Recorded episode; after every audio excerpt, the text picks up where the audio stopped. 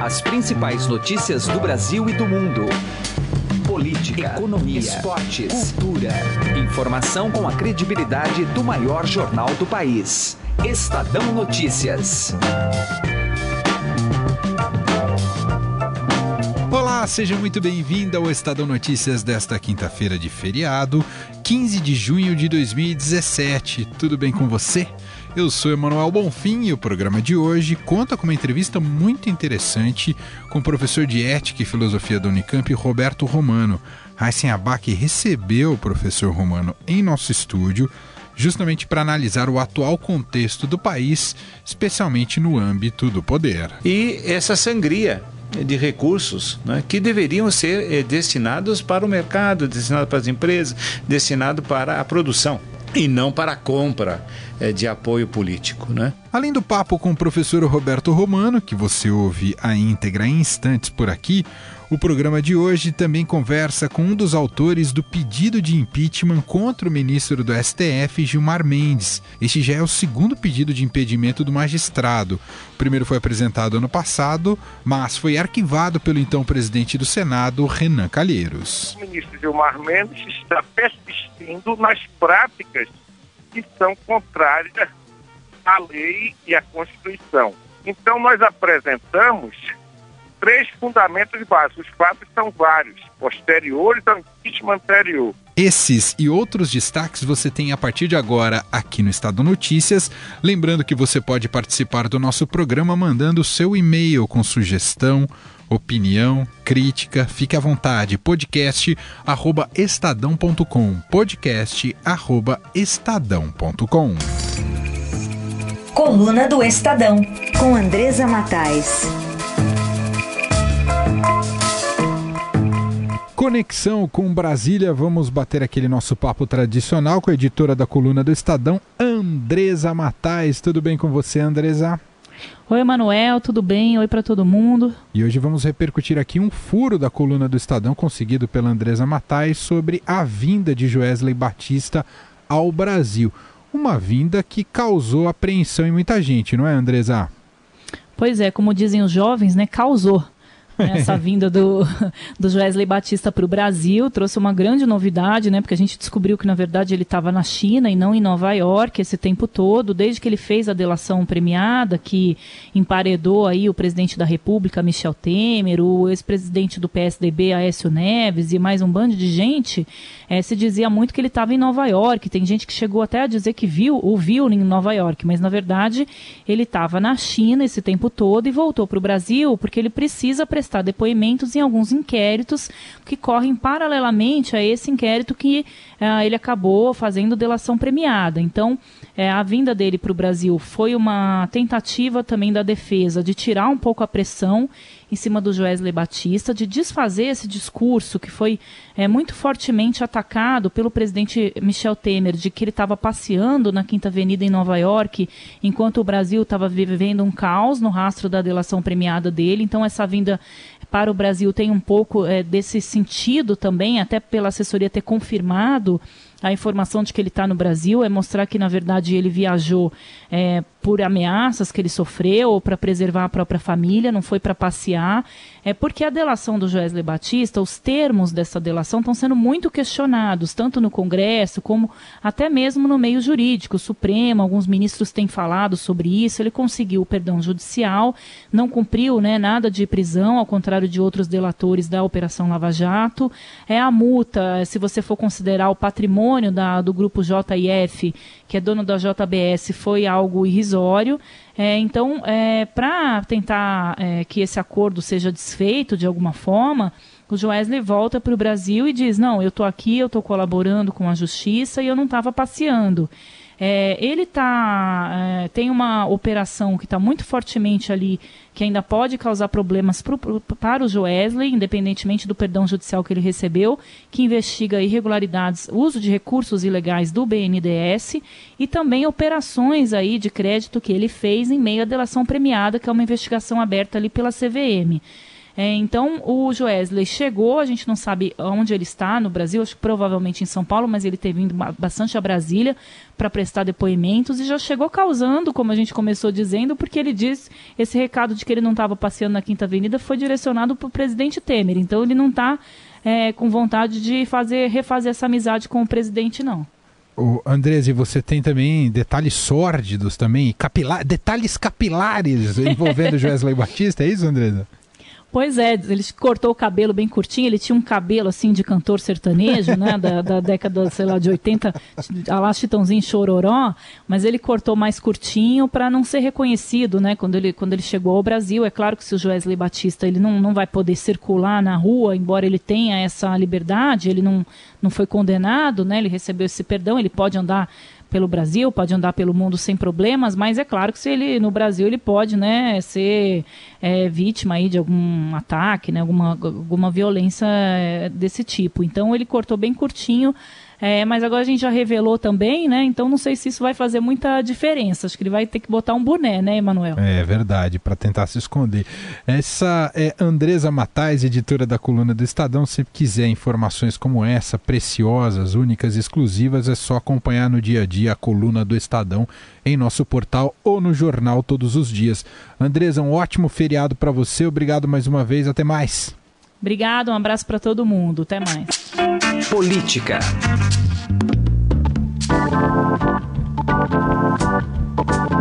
O presidente Michel Temer passou a semana tentando rearticular a base aliada, mas as condições de governabilidade ainda são precárias. A avaliação é do professor de Ética e Filosofia da Unicamp, Roberto Romano, que conversou com Raíssen Abac. E você poderá acompanhar a análise do Roberto Romano tanto hoje quanto amanhã. A gente separou em dois trechos, porque o papo ficou muito legal. Então, vamos ouvir agora a primeira parte da conversa de Raíssen Abac com o professor Roberto Romano. Professor, deixa eu ver condições de governabilidade hoje para o presidente Michel Temer. Se fosse uma escala de 0 a 10, daria para fazer que, que escala? Eu daria 4 no máximo. Eu acho que ele está repetindo o drama é, de todos os presidentes da República é, desde Getúlio Vargas, desde a morte de Getúlio Vargas. Nós temos esse sistema presidencial brasileiro que não é nem plenamente presidencial, nem é parlamentar, que exige essa compra permanente da base no Congresso. essa, essa formação heteróclita de é, ministérios, né, sem muito critério técnico, sem muito critério ético, e, portanto, nós temos os fatos novos é, vindo desde Getúlio. Então, é, essa situação é, se repete e, nesse momento, eu acho que se agrava. Bom, o PSDB resolveu permanecer. Foi uma decisão meio dividida. Tem gente contra ali, já se fala tem dissidência. O PSTB nesse momento é o fiel da balança, mas pode ser o infiel também da balança, né, professor? Até onde vai isso? É, e veja, é, é, nessa hora de, de agonia, é, qualquer argumento aparece. Por exemplo, essa história de que ele vai ficar no governo para garantir as reformas, né? É falso, porque uh, os mandatos estão na mão dele, no, Congresso. Ele poderia apoiar as reformas mesmo fora do governo. Então não há, não há essa vinculação tão necessária. O que uh, ocorre é que aí sim nós vemos estratégias para 2018 é, que não são propriamente republicanas. Eu acho, eu fico, vejo com muita, muita preocupação essas estratégias. Por exemplo, essa que foi muito usada pelos petistas né, contra os seus adversários, que é aquela história de deixar sangrar o presidente para poder ganhar é, as eleições de 2018. Essa estratégia que está sendo esboçada é, pelo governador Alckmin, né, que é um candidato forte, né, é, também por João Dória e outros, né, me parece muito equivocada, porque se você mantém essa situação do presidente da República frágil, não é a presidência da República que estará em palpos de aranha em 2018. São os mesmos candidatos tucanos. Bom, nessa crise toda que ainda é, está se desenrolando, parece que deu uma mainada em alguns aspectos Mas o que, que tem de imponderável ainda? Aquilo que pode reverter, mudar tudo de uma hora para outra? Bom, em primeiro lugar, nessa denúncia eh, de Rodrigo Janot, nós podemos eh, esperar uma bomba grande. Né? Nós temos aí é, uma série de investigações e parece que vieram a público apenas as coisas mais é, menos perigosas. Né? Então esse é um ponto que preocupa o Palácio e preocupa todos os analistas políticos. É, o segundo é justamente essa essa capacidade que tem o governo é distribuir recursos. Veja, uh, o BNDES é muito rico, tem muito dinheiro, mas os recursos são limitados. E ele está usando isso, esse cofre, aliás, saiu a Maria Silva justamente por isso, né? Presidente, presidente do BNDES. Ele está usando esse cofre como uma espécie de compra, de capacidade de compra é, de governadores. Ontem nós tivemos esse jantar aí no, no Palácio, né? É, compra de governadores que supostamente pressionariam o Congresso Nacional para apoiar o presidente, etc. Então, veja, é, isso é um, um contratrabalho que prejudica todo o esforço da equipe econômica. Você tem uh, Henrique Meirelles, Ministério do Planejamento, etc., tentando dar uma certa racionalidade para a macroeconomia brasileira e essa sangria de recursos né, que deveriam ser eh, destinados para o mercado, destinados para as empresas, destinados para a produção e não para a compra eh, de apoio político. Né? Então, veja, esse é um imponderável tremendo. Ah, o dinheiro começou a rarear esses tubarões do Congresso, esses tubarões da política brasileira vão ficar bravos, né? eles querem mais sangue. Né? E aí eh, me parece que o presidente vai ficar a ver navios. Muito bem, ouvimos a primeira parte da entrevista de Heisen Abac com o Roberto Romano, professor de Ética e Filosofia da Unicamp. No podcast de amanhã, você acompanha a segunda parte dessa entrevista. Direto ao assunto, com José Neumann e Pinto.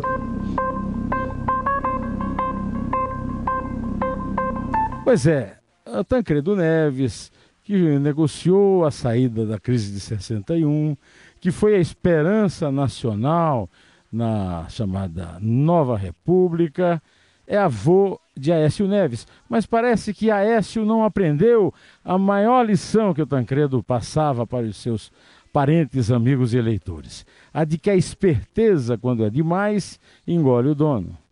A defesa de Aécio tentou fazer uma jogada esperta no Supremo Tribunal Federal. Sair da vigilância firme e reta do relator da Lava Jato, Luiz Edson Fachin, é, alegando que o caso do Aécio, delatado na Odebrecht e pela JBS, não tinha nada a ver com a operação de Curitiba, chefiada pelo juiz Sérgio Moro. Assim ele se livrava do Faquin e do Moro. Pois é, aí ele caiu nas mãos de Marco Aurélio Melo. Marco Aurélio Melo não lhe deu trela. E ele está na primeira turma, a mesma que por 3 a 2 manteve presa sua irmã. Quer dizer, ele caiu naquela história do, do tiro no pé. Ora, ele saiu da segunda turma, em que o Faquin tem perdido todas, e foi para a primeira, que tem sido muito rigorosa, porque os votos de Luiz Barroso, Rosa Weber e Luiz, e, e Luiz Fux têm sido para manter presos aqueles que são acusados de corrupção. Não é por esse caminho é, que o Aécio vai conseguir a liberdade. O que ele agora tem que insistir é no acordão com o PMDB do Temer, que tem sido um fiel aliado dos aplausos que ele ainda recebe entre os tucanos. José Neumann Pinto, direto ao assunto. Estadão Notícias. O ex-procurador-geral da República, Cláudio Fonteles, e o professor de Direito da Universidade de Brasília, professor constitucionalista Marcelo Neves, apresentaram ontem, quarta-feira, ao Senado um pedido de impeachment do ministro do Supremo Tribunal Federal, Gilmar Mendes. E para a gente entender um pouco mais sobre este pedido e o que o embasa, nós vamos conversar agora aqui no Estadão com o professor de Direito da UNB, Marcelo Neves. Professor, obrigado por atender o Estadão. Tudo bem com o senhor? Tudo bem, Manuel. Tudo bem. Como é que tá? Tudo certo. Aí, né? Pode falar. Bom, professor, gostaria que o senhor explicasse para o nosso ouvinte o motivo desse pedido do impeachment do ministro do STF, Gilmar Mendes, professor. Veja bem, há um tempo atrás nós entramos já de impeachment e foi é, arquivado pelo senador Renan e nós estamos no Supremo tratando desse arquivamento e, no nosso entender, é ilegal e inconstitucional até porque a decisão teria que ser da mesa do, do Senado, como manda a lei que trata do impeachment. Mas esse novo pedido de impeachment não tem nada a ver com o anterior em termos de fatos. Os fatos são novos. Nós entramos com novo porque o ministro Gilmar Mendes está persistindo nas práticas que são contrárias à lei e à Constituição. Então, nós apresentamos três fundamentos básicos. Os fatos são vários, posteriores ao impeachment anterior. O primeiro é o exercício de atividade político-partidária. Essa alegação e esse fundamento está baseado tanto na Constituição Federal como na lei do impeachment, como também na LOMAN. No caso, nós apontamos a conversa com o senador Aécio Neves, à época já investigado criminalmente no Supremo mas numa intimidade, numa cumplicidade, o ministro combinava com ele como cabalar votos para uma lei. Esse foi o argumento básico quanto a esse aspecto. Mas nós também colocamos que esses encontros frequentes com o presidente Temer para tratar sem agenda, sem agendamento oficial de temas políticos também seria algo caracterizaria a atividade político-partidária. Esse foi um dos fundamentos do impeachment. No caso do impeachment, professor, como isso deve correr? Como deve tramitar a partir de agora? O senhor até citou que o primeiro acabou arquivado é, nós pelo. Temos a primeira fase é uma fase é, de recepção da denúncia. O grande problema no impeachment que entramos antes, com base em fatos anteriores, foi arquivado é no Senado, não começa na Câmara como de presidente. Tudo se faz no Senado, quando é o, o presidente, quando é ministro do Supremo.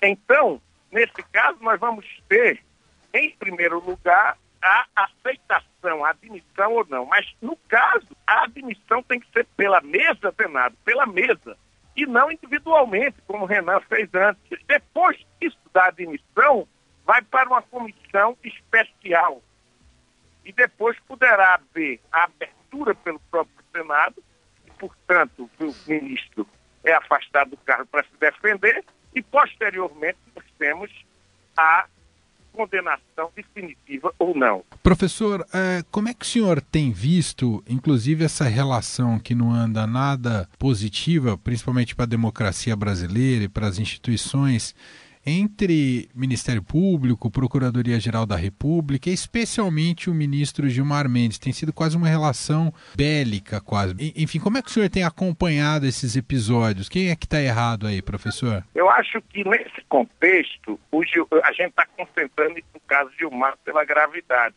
Ele ataca a Procuradoria de maneira gritante. Então, ele normalmente inicia os ataques. Isso normalmente parte dele. Então, quando ele diz, insinua que o vazamento vem, ele sabe de onde vem, vem da Procuradoria, está praticando até um crime.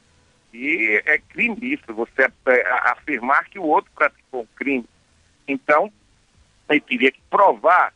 Às vezes ele está atuando injuriosamente, atacando a OAB, como quem está a serviço o TSE, que ele está atacando os ministros do, TSP, eh, do. Então, acho que ele tem dado todo um ambiente para que isso tenha ressonância. Então, eu penso que tem, é claro, os excessos do Ministério Público, e se sabe disso, hoje se fala de tudo antes de julgar e também os membros do Ministério Público agem de forma inadequada, eu compreendo. Agora, do ministro Gilmar Mendes, ela ultrapassa todos os limites. Ela é muito mais grave porque está insistindo constantemente, não só em agredir o Ministério Público, mas ele agride os colegas da própria coisa. É completamente contrário a Loman você atacar seus colegas, atacar espaço. Ele faz isso com uma veemência insuportável para a continuidade no cargo, entendeu?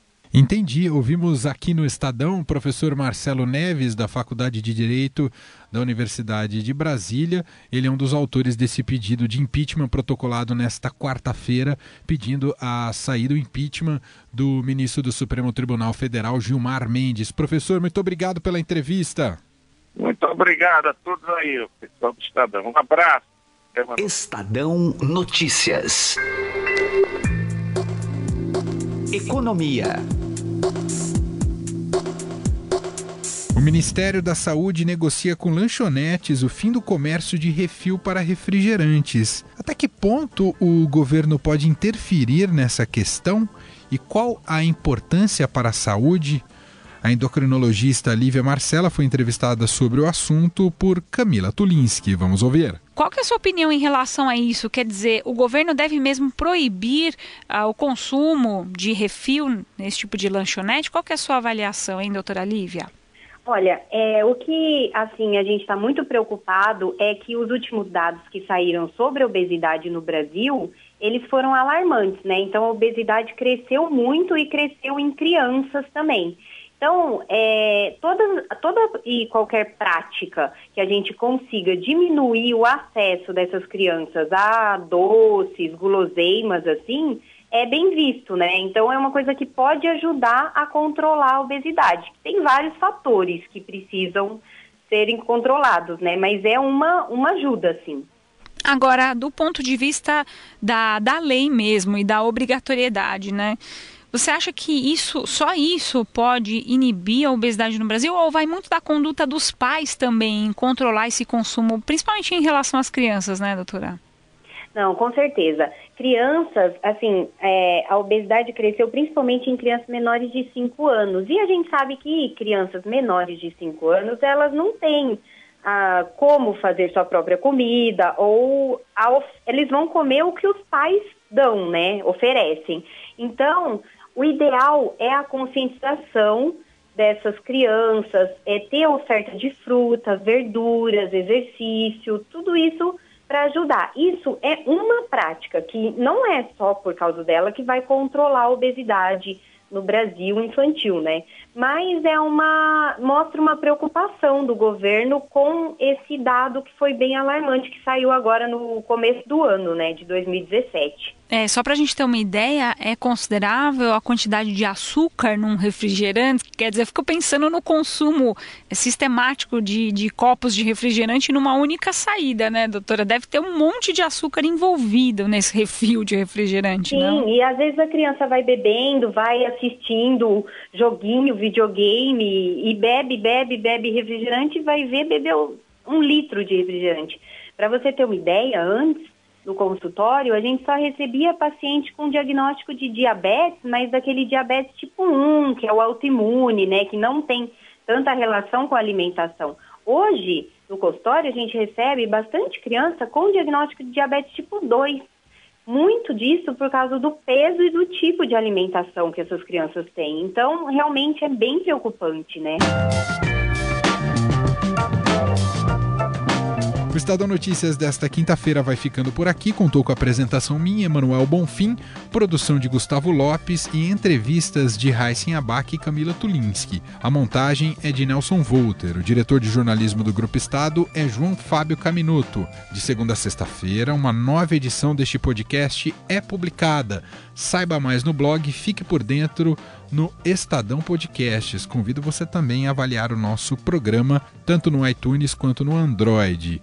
E pode mandar seu comentário sempre para a gente por e-mail no endereço podcast.estadão.com. Um abraço, boa quinta-feira de feriado e até mais. Estadão Notícias.